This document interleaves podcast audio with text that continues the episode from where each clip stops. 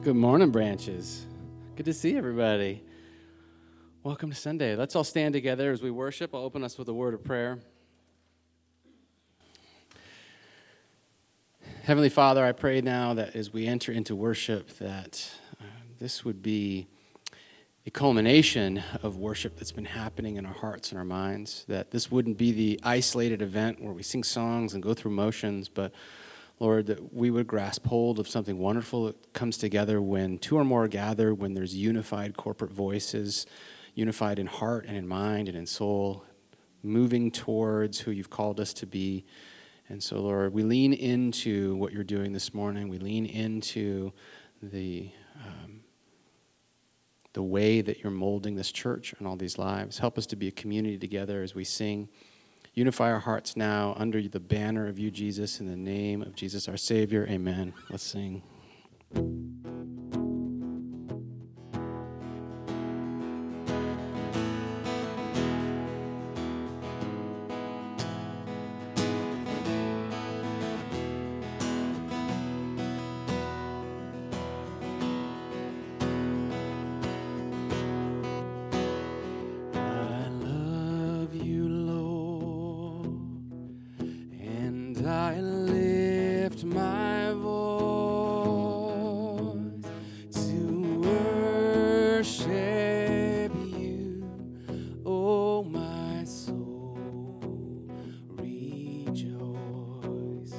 Take joy.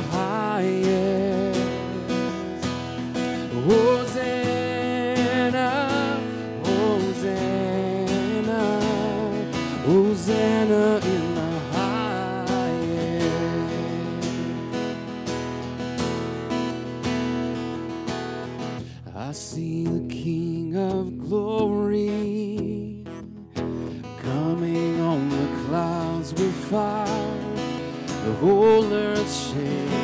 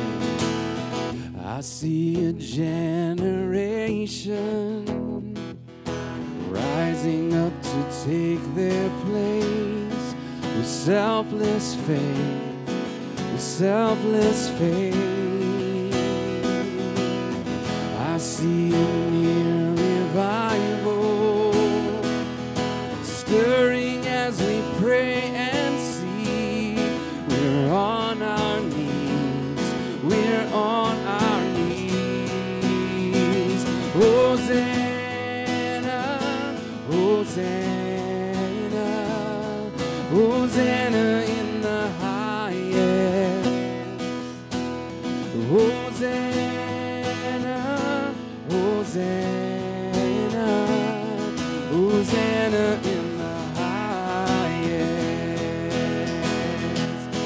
Heal my heart and make it clean. Open up my eyes to the things unseen. Show me how to love like you and love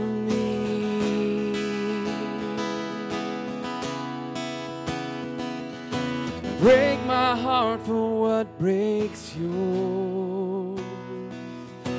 Everything I am for your kingdom's cause. As I walk from earth into eternity.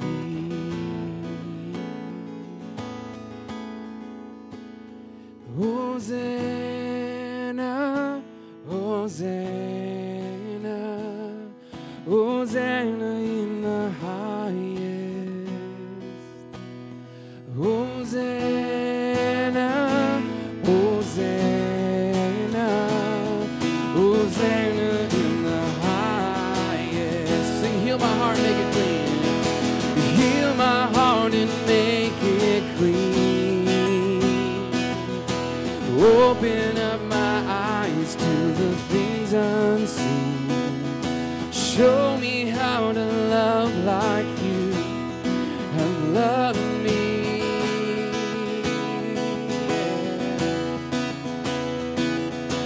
Break my heart for what breaks yours. Everything I am for your kingdom's cause. As I walk from earth into eternity.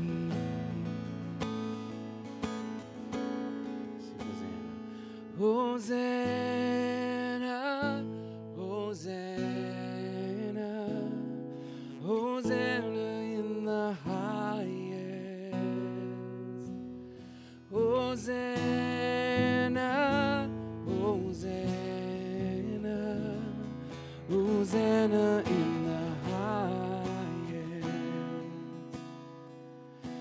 Hosanna in the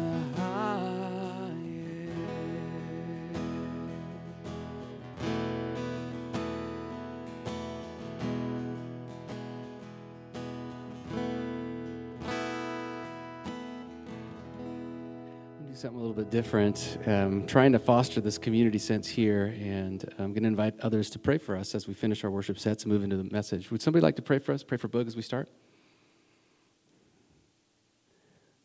Know it's hard. Asking you to be brave. Byron, hit it. You got it. Pray for us, Byron. Heavenly Father, we appreciate you, we love you, we adore you. We thank you for what you've already done for us and who you are for us, Father. We thank you, Father, for this gathering. Thank you, Father, as we come together. We let Holy Spirit do his work in us, do his work through us. Let the gifts flow one to another. Let your love flow with all humility. Father, let the word come forth. Thank you, Father, for open hearts, open ears, open minds to receive your word, Father. And we thank you, Father, for what you're doing in our lives, doing in our families' lives, what you're doing in our community, in our world, Father. We thank you, Lord, for your love that you have for us and what you're going to do in our lives today. These blessings, thank you for in the name of Jesus. Amen. Amen. If you haven't already, say hey, give somebody a fist bump near you you haven't seen in a while, or introduce yourself to somebody. Say hello. All right, so that you guys know, we, we um, no one ever wants to sit in the front row, right? I jumped in. I know. Sorry. But see, but see, it's really not the front row. Because we put the fake front row here. Because we know no one's going to sit here. So if you sit in those, you're not really in the front row. But that way everybody knows, because we don't want anyone to think that's the front row. So if you're sitting there, you're not in the front row. That's the front row. inviting the Holy Spirit and Jesus to come. And we don't, we don't dare anyone this morning, but we do dare someone at some time, 30 minutes in, with either me or a guest speaker, to just come in and sit right there and freak them out. All right, so um, let me see if it stuck with you as it stuck with me. So do not judge. All right, so it didn't stick with you like it stuck with me. Is that what we're saying? Last week's message, if you weren't here, you didn't hear it, it was no joke, right? I mean, I talked to so many people that saw it and heard it, and it's one of those moments where I wanted to give it to everyone. our buddy Dr. Michael Bischoff came and spoke. And, and always when we teach, we want to share something that we're fighting through or trying to figure out. And so the message was do not judge or you will be judged. And his question was who's doing the judging? So do not judge or you will be judged by who? And then he broke it down so beautifully. He said, Look, well, it's not the Lord. They're not talking about the Lord here. And it's probably not talking about being judged by others, it's you judging yourself. And when we judge, then what happens is, is we become unhappy. It's like when the Lord calls us to his commandments, it's because he loves us and he wants what's best for us. So do not judge or you're going to end up judging yourself. And we all know what that's like, right? it's that constant voice that's there. And he was just showing how, not just from scripture, but also just from science and from evidence and psychology, that those that are happiest are those that do not judge. And so it's been stuck in my head, and I've been practicing it and going through it. And I, he led us in a good direction for where we're headed. And so I want to make sure that we're all headed in the same direction. So, um, Eva, could you put up this question? Because we're getting ready to uh, replant branches with COVID and everything. Every church is going through different things, and we're moving into a new place at the beginning of the year. And so that's how we're looking at. That's the replanting of branches. And so we're all in this together. Anyone that's here, like you're part of a, a replant. Um, so the question is, as we're doing this, and these other people are coming, and that's where I want our focus on. When these people come, right now during this incubation time, what do you need to do to prepare for them? Weird question, huh? Probably didn't see that coming. What do you need to do? Not what do, like it's easy for us to go, you know what we need to have? We need to have someone do some teen stuff, or we need someone to sing with Ryan, or no, what do you need to do? Does that make sense? And it could, doesn't have to be an activity, it could be anything, but that's where we're headed this morning. No hints. So in groups of like three ish or more, do that for like five minutes. What do you need to do to prepare for the people that are coming? If you don't want to answer, you're like, hey, I'm just visiting. Why are you asking me to do anything? They just sit there and smile and go, I just want to listen. You don't have to do anything. All right? Go ahead. About five minutes.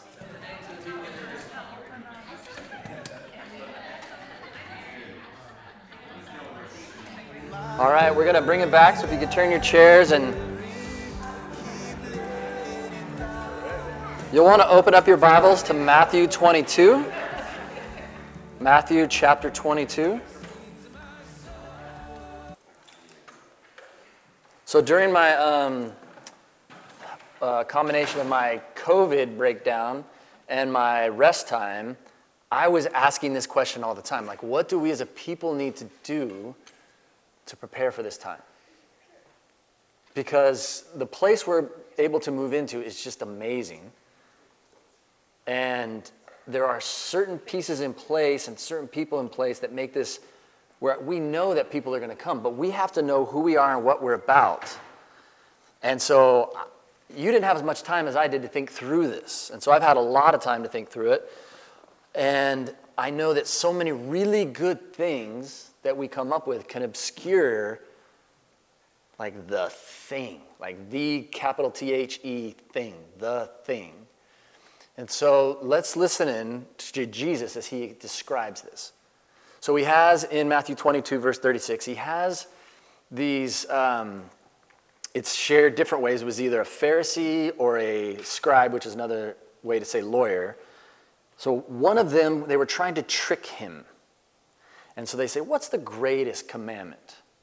Uh, what's the greatest commandment in all of the law and all of the Torah? Like, what's the thing that we need to get right? What's the most important? Like, which is another way to say, what's the worst thing you're not supposed to do? That's another way to say it, right?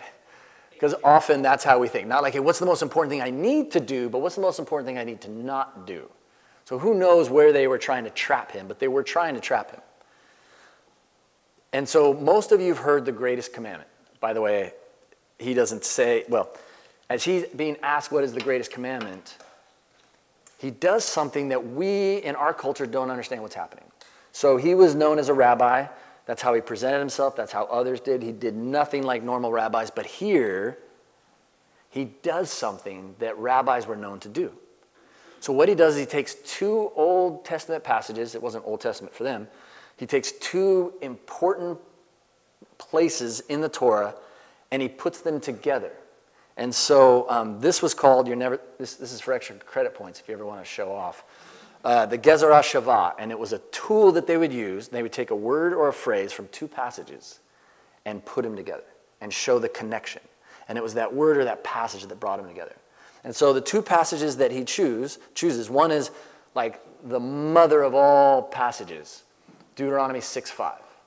And for the people, it's still very important uh, for the people of Israel today. It's called the Shema. And hear, O Israel, the Lord our God, the Lord is one.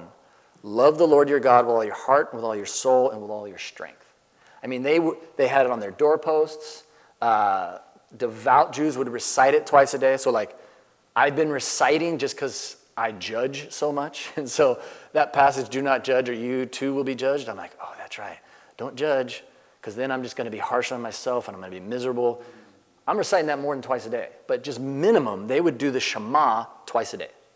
They would just say that passage Hear, O Israel, the Lord our God, the Lord is one. Love the Lord your God with all your heart and with all your soul and with all your strength. So that's one of them. So he's got this one. And then he takes this other one from Leviticus 19, 18, and it says, Love your neighbor as yourself. And there's a bunch of other commandments in there as well, but Jesus takes these two, and it's important to know the context of those two passages and what's surrounding that. Because what's being said is, is God is saying, Do this so that, in fact, I'm quoting from what is said ahead of this, so that you may enjoy long life. Not meaning so you'll live a long time, but that idea of fullness of life. So if you want to be happy, do what I'm telling you to do. Just trust me. So it's that idea of where he says also, be careful to obey so that it may go well with you. I mean, who doesn't want it to go well for them, right? Is anybody like, no, I'm good. I don't care if it goes well with me. I mean, this is a loving Heavenly Father saying, just trust me on this. Love the Lord your God with all your heart, soul, mind, and strength, and love your neighbors yourself because it's good for you. In fact, he says again here, keep my decrees and laws, for whoever obeys them will live by them. Live meaning like have life. I mean, who doesn't want that? And so when they come and ask, what is the greatest commandment, and they're trying to trick him, he takes these two and brings them together. But what brings them together, remember, is a word or a phrase. And so, can you go to the next one, the next slide, Eve? Can I call you Eve? Keep going. Well, actually, no, we'll, we'll stop here. So, this is what Jesus' response is. I just assumed you knew it, but we should probably stop and look at it. You shall love the Lord your God with all your heart, and with all your soul, and with all your mind. This is the first and greatest commandment. And the second is like it You shall love your neighbor as yourself. All the law and the prophets hang on these two commandments. And then he takes all, everything, everything hangs on this, on these two passages, on this greatest commandment. Anybody got a coin? I know no one carries around money anymore, so I don't need a dollar. Bet nobody has a coin. But if you have one, everyone's racing to see who's first. Well, see, now you got to throw it and I got to catch it. I can't see in the bright light. Now, you're not getting this back. this quarter is all mine. no, I, I should have done that. I don't know magic. So, what Jesus is doing is he's saying these two commandments are two sides of the same coin. This is what we should be doing. So, they're trying to trick him, and he's, he's like answering them, but he's answering everybody else that's around. These two, everything hangs on this. So, if you can go to the next slide now. So, to look at it, the thing that's linking them is that you shall love, depending on your translation, but the word in Greek, the way Jesus intended it to be, is future indicative, which is say, you will, you shall. Like, this is the way it needs to be. Not set up as a commandment, that's a little bit different, but more like, this is going to happen. Now, my hope for you is that as you hear this, and you hear this linking phrase, that this would release you, that this would set you free. Because when it comes to following the Lord, we get so consumed like, am I doing this right? What else? I feel, we always feel like we're failing, don't we? We always feel like we're not measuring up. And so these Pharisees, who have been taught how to do this, as, as Michael shared last week, he said, well, actually, he didn't tell you guys, but he told me, he goes, I've been trained to be a Pharisee. He goes, I'm gonna have to relearn everything I'm doing because it, we live going, well, I need to do this and I can't do that and I need to do this and I can't do that. And these, the Pharisee or the scribe that comes is trying to trap them because they're stuck in that way of looking at life. And it's almost like he's saying, look, just stay in your lane. Stay in your lane. You shall love. That is what you do.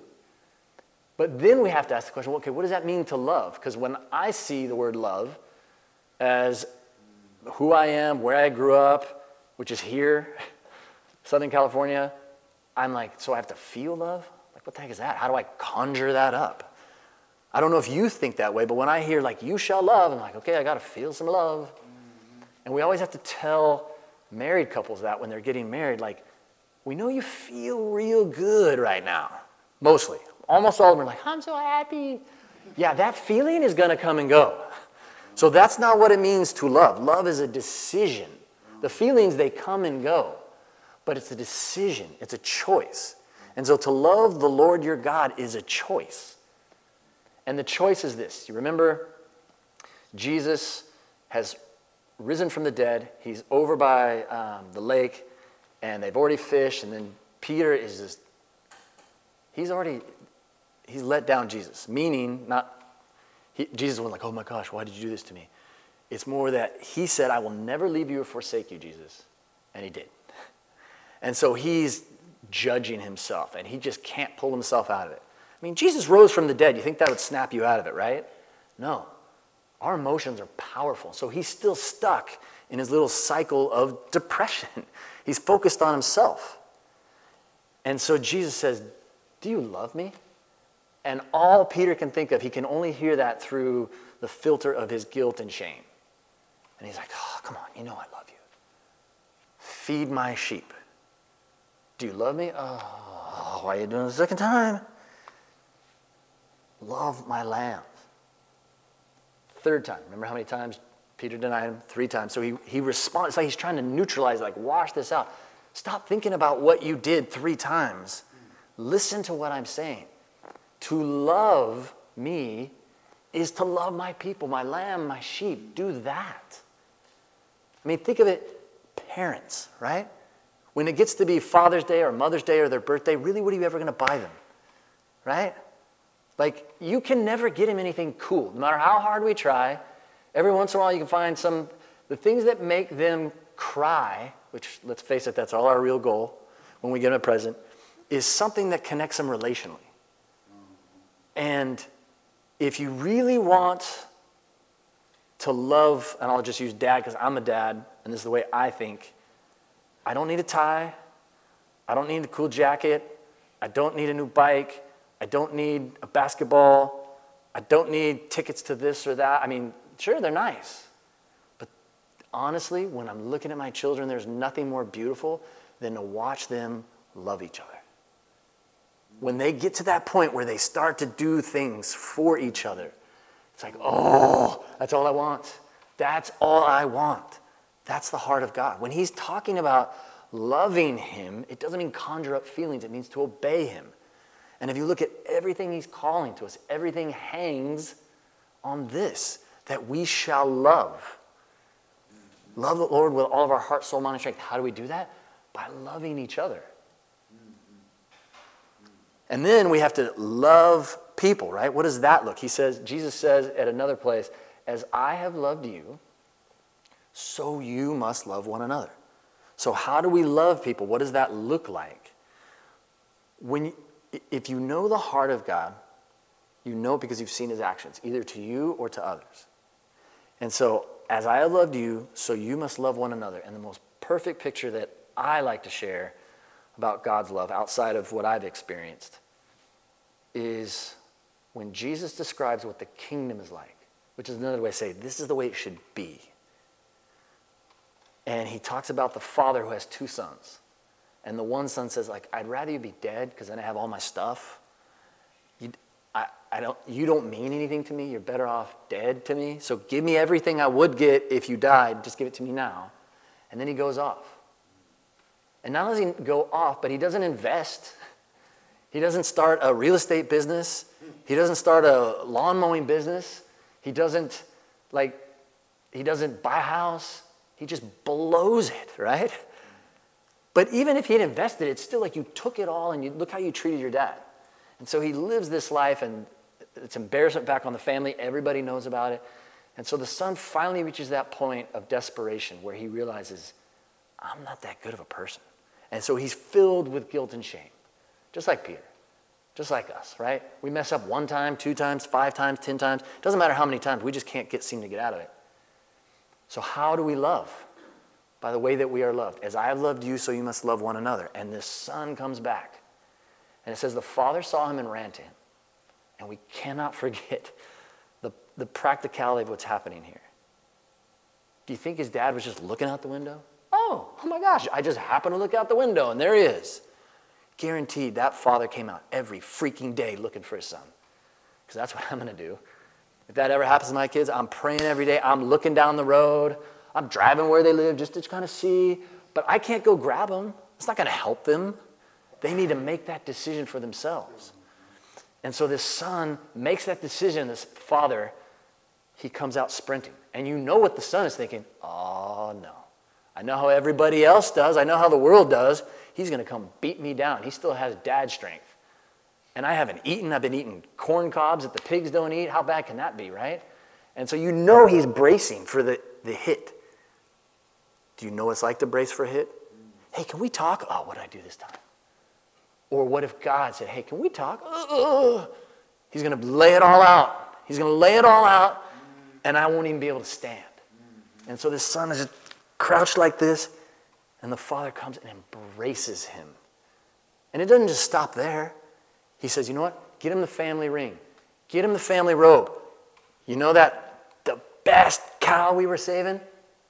Oh, it's ribeye tonight. Let's go. Let's go. Brisket, the whole thing. Tell everybody. He's restored him. And that son has done nothing to deserve it, has he? That's what this means to love. When we talk about who we need to be as a people, what we need to do to prepare, we need to learn how to love like this. And it sounds nice and it sounds beautiful, as we'll get into later. Why was Jesus always persecuted? Because he loved recklessly like this, and it just always felt wrong to everybody else.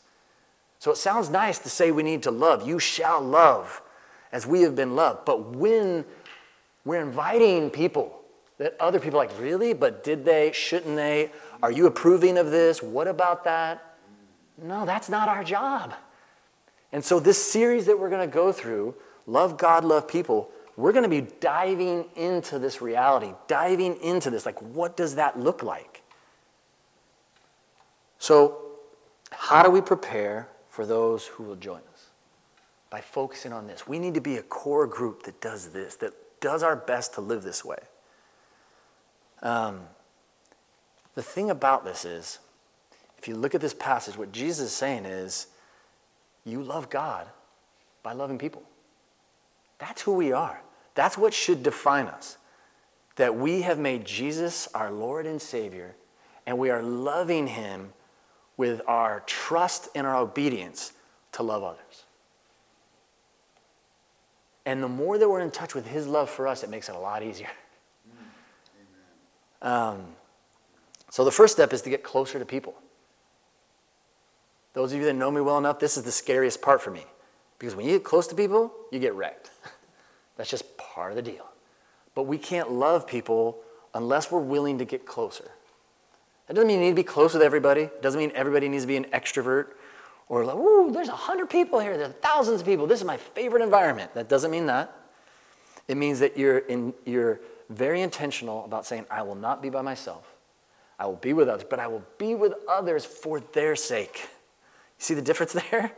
I mean, it's a lot easier when they look like you and sound like you and smell like you, but there's that element of we need to cross the boundaries. Like when we break into these groups, we all feel it.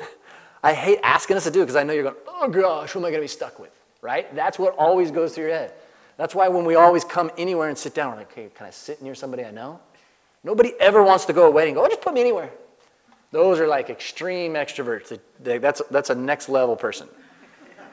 But when we talk about getting closer to people, this is going to be difficult. So we look for ways to also give to people. There's so many ways to do it. We'll get into that later, but it could be as simple as, you know, giving cookies to somebody. Oh, but it's not enough. Who says? It could be trying to just wave at your neighbor. You know that neighbor you haven't talked to in like forever?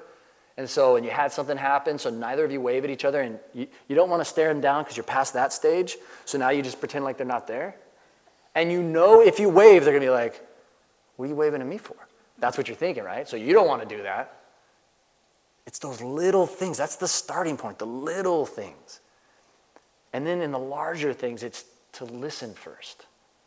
If we're going to be people that love, we have to listen to people. And we've already made up our decisions when we walk in and we see somebody, right?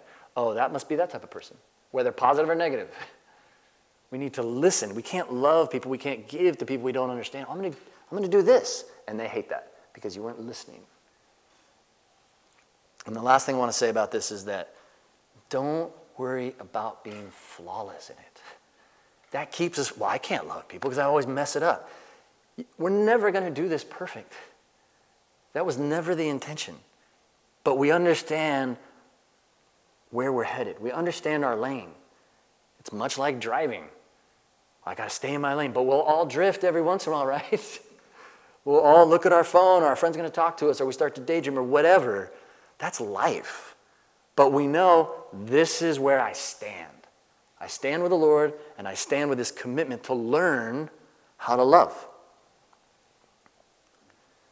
And then, as Steph said, because I was going through this with her, um, she's brilliant, and she said, "You know how, you know how you said that because she was working back with the kids, so she didn't hear Michael's message. She said, "You know how he said that it, do not judge, and then you won't judge yourself." She said, very similarly, when we love others, we're set free to be loved not just by others, but by ourselves, right? I mean, when you do good, you feel good. I know it sounds like a little, like a little schmoozy and like, hey, do this, but it's true. Like when you're loving others, when you when you when you start to cycle down, find a way to give to somebody else. And the craziest thing is you find yourself coming out. And you start to understand who you really are. When we love, we're set free to be loved. And when we love others, we're more set free to love ourselves. God's good, huh? Like this whole thing just cycles back where it's good. That's why the kingdom is like this. Love God, love people. Let me pray for us, and then um, Ryan will lead us. Father God, um, we want to be a light set up on a hill. We want to be a blessing to others. And we always feel like we're way out of our pay range. So we submit to you, Lord. And we know you're going to do it through us. And just show us as a people, help us to challenge each other, help us to spur one another on towards love and good deeds. We ask this in our Savior's name, Jesus. Amen.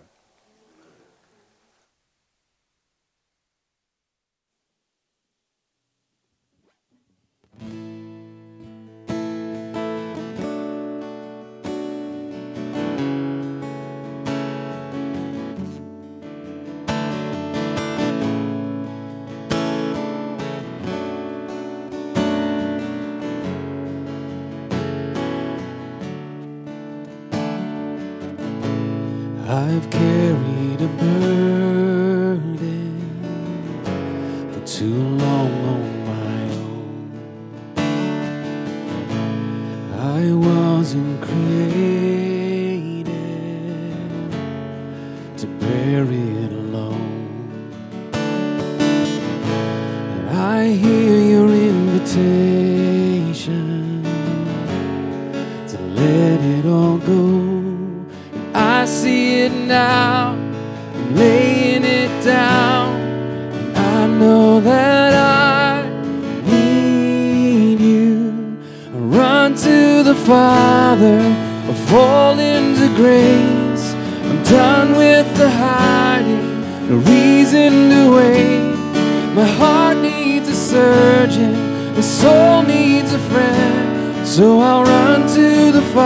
And again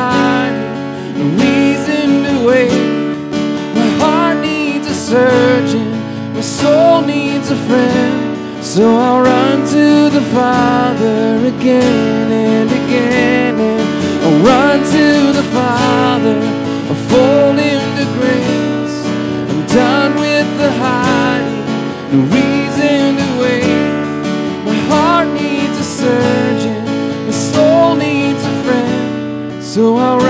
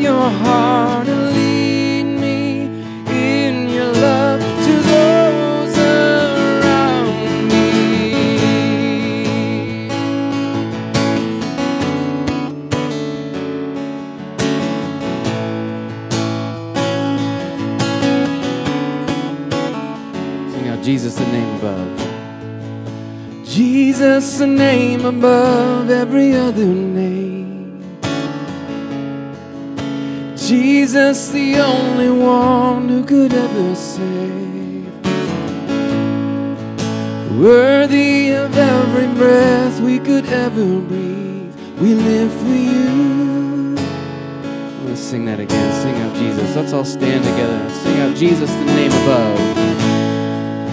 Jesus the name above every other name. Oh. Jesus the only one who could ever save. Worthy of every breath we could ever breathe. We live for you.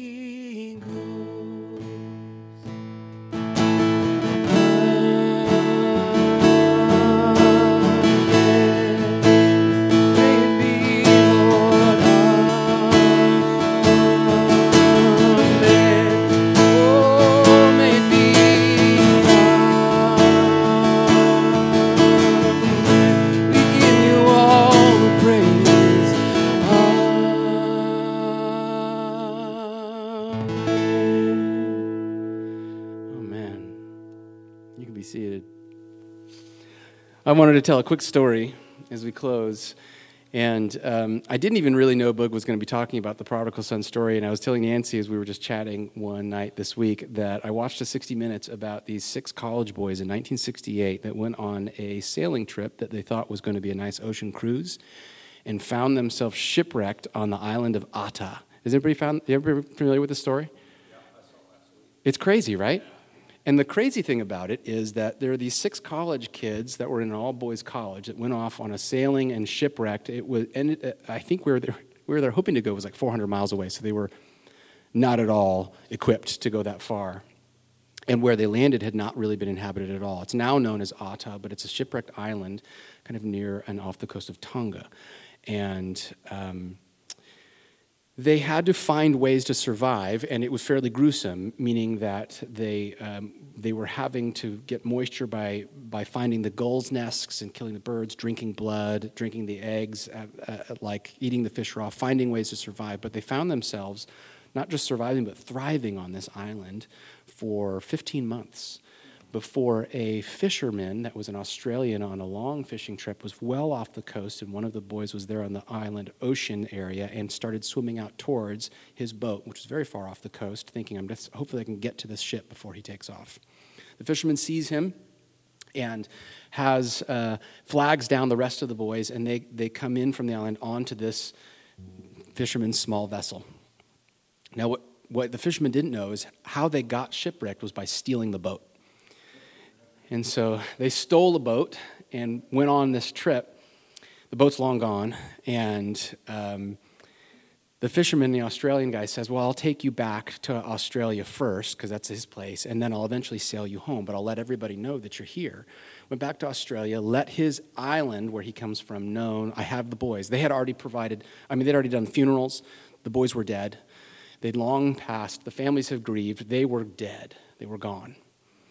And there's footage that they thought when we get back home, let's film what it looks like for this Australian guy to sail these, these boys back to their island. And as they get close to the island, the beach is flooded with people. Obviously, everybody knew about it and everybody knew them. And what you see, what, what like moved me as I'm watching it, is the portraits of the, of the parents, but particularly even of the moms, swimming out to the boat as the boat's coming. They couldn't wait on the shoreline to get to these boys. And so the families just start swimming. Even though the boat's coming, the boat's coming to the shore, it's coming this way, and they, they all just jump into the water. And so these, these scores of people are swimming out to the boat. Just like, I have to get there. They couldn't wait. And so you hear these portraits of like thinking that the story of the prodigal son is a glimpse of, of something that's um, not possible. And then I get these we get these glimpses of these thriving boys that were, in, in many ways, committing their lives to Christ. One of them moved on to become the head of that church in their island at home, became a pastor. Um, the, the Australian man who, was, who saved them, when he brought them back, he didn't realize that he was bringing them back to their, um, to their arrest. The police were waiting for them and sailed them back and arrested them. And the fisherman's thinking, no, no, no, wait a minute, this is not what I was hoping for, to bring them back home. And they were all immediately arrested. So what the fishermen did is bought the boat they stole and paid that debt for them and bought that boat for them to basically redeem them out of that and, and speak to the man who has lost the boat from being stolen, saying, I will buy your boat for whatever you think that it's worth now. And which is whatever it would have been before it was wrecked. He then gave these boys a job and they worked for him for 50 years on his fishing vessel until his death. Ultimately, Australian man had died. And when interviewed both together, you have this islander, uh, he's a grown man now, and a very old, in his 90s, fisherman, and talking to them saying, You guys don't have anything in common. It's this islander boy and this fisherman man. And what, what is this bond you have? Because they would call themselves best friends now. And uh, the old man leans he goes, You know, we, um, we don't really have any of our background or upbringing or family or geography or initially even language. We didn't have any of that in common. We have in common the most important thing, though, and it was their bond under Christ. And he goes, What we have in common is our same beliefs in love, in justice, in humility, in mercy, and in grace. We have that in common, which is the most important thing. And so the story of what it's like to be redeemed. We get glimpses in humanity that this is the way of the kingdom. And when you get glimpses of it in the world, it's not popular. And this was in 1968, and nobody really knows this story, right? There's an author who wrote a book about it saying if millions of kids have to read the story of the Lord of the Flies about what humanity's really like and how wretched we are and how things go sideways so fast when we're together, he's saying you, we think that maybe the contra narrative would be something like this, right? Six boys thriving, living in harmony and community, experiencing redemption, grace, and mercy upon their reentering, that their families running to meet them as they're coming in from the shore. So when we read stories like the prodigal son, we have, I think, all kinds of glimpses around us where God is going, This is what it's like. This is what it's like. This is what it's like. It's possible and real under that Christ filled community of love. What it's like when you introduce love and mercy and selflessness into a community. Um, I, I talked on this weeks ago. I don't think it'll ever be popular or all that famous or all, all that bring notoriety. It won't make branches popular and it won't make you popular, but it's so good when it's done. It's so good. And so these stories I use and use for me to encourage me to be like, it is possible, it is good. Finding eyes to see that stuff in the world. So instead of becoming the cynic and saying the world is the worst, because it kind of is, you say, well, yeah, but when, when, when you introduce these aspects that Jesus said, this is the way, he means it. This is the way, and it's better. It's better. So, as you go, may you go in the grace and peace and knowledge of Jesus. May you be empowered to love the way that Jesus has loved us. May we be reminded that we are the ones that the Father has run to and redeemed us from, from all of the ways that we feel like we failed ourselves and others and families. And know that God loves you and that here at Branches, we love you. Have a great week.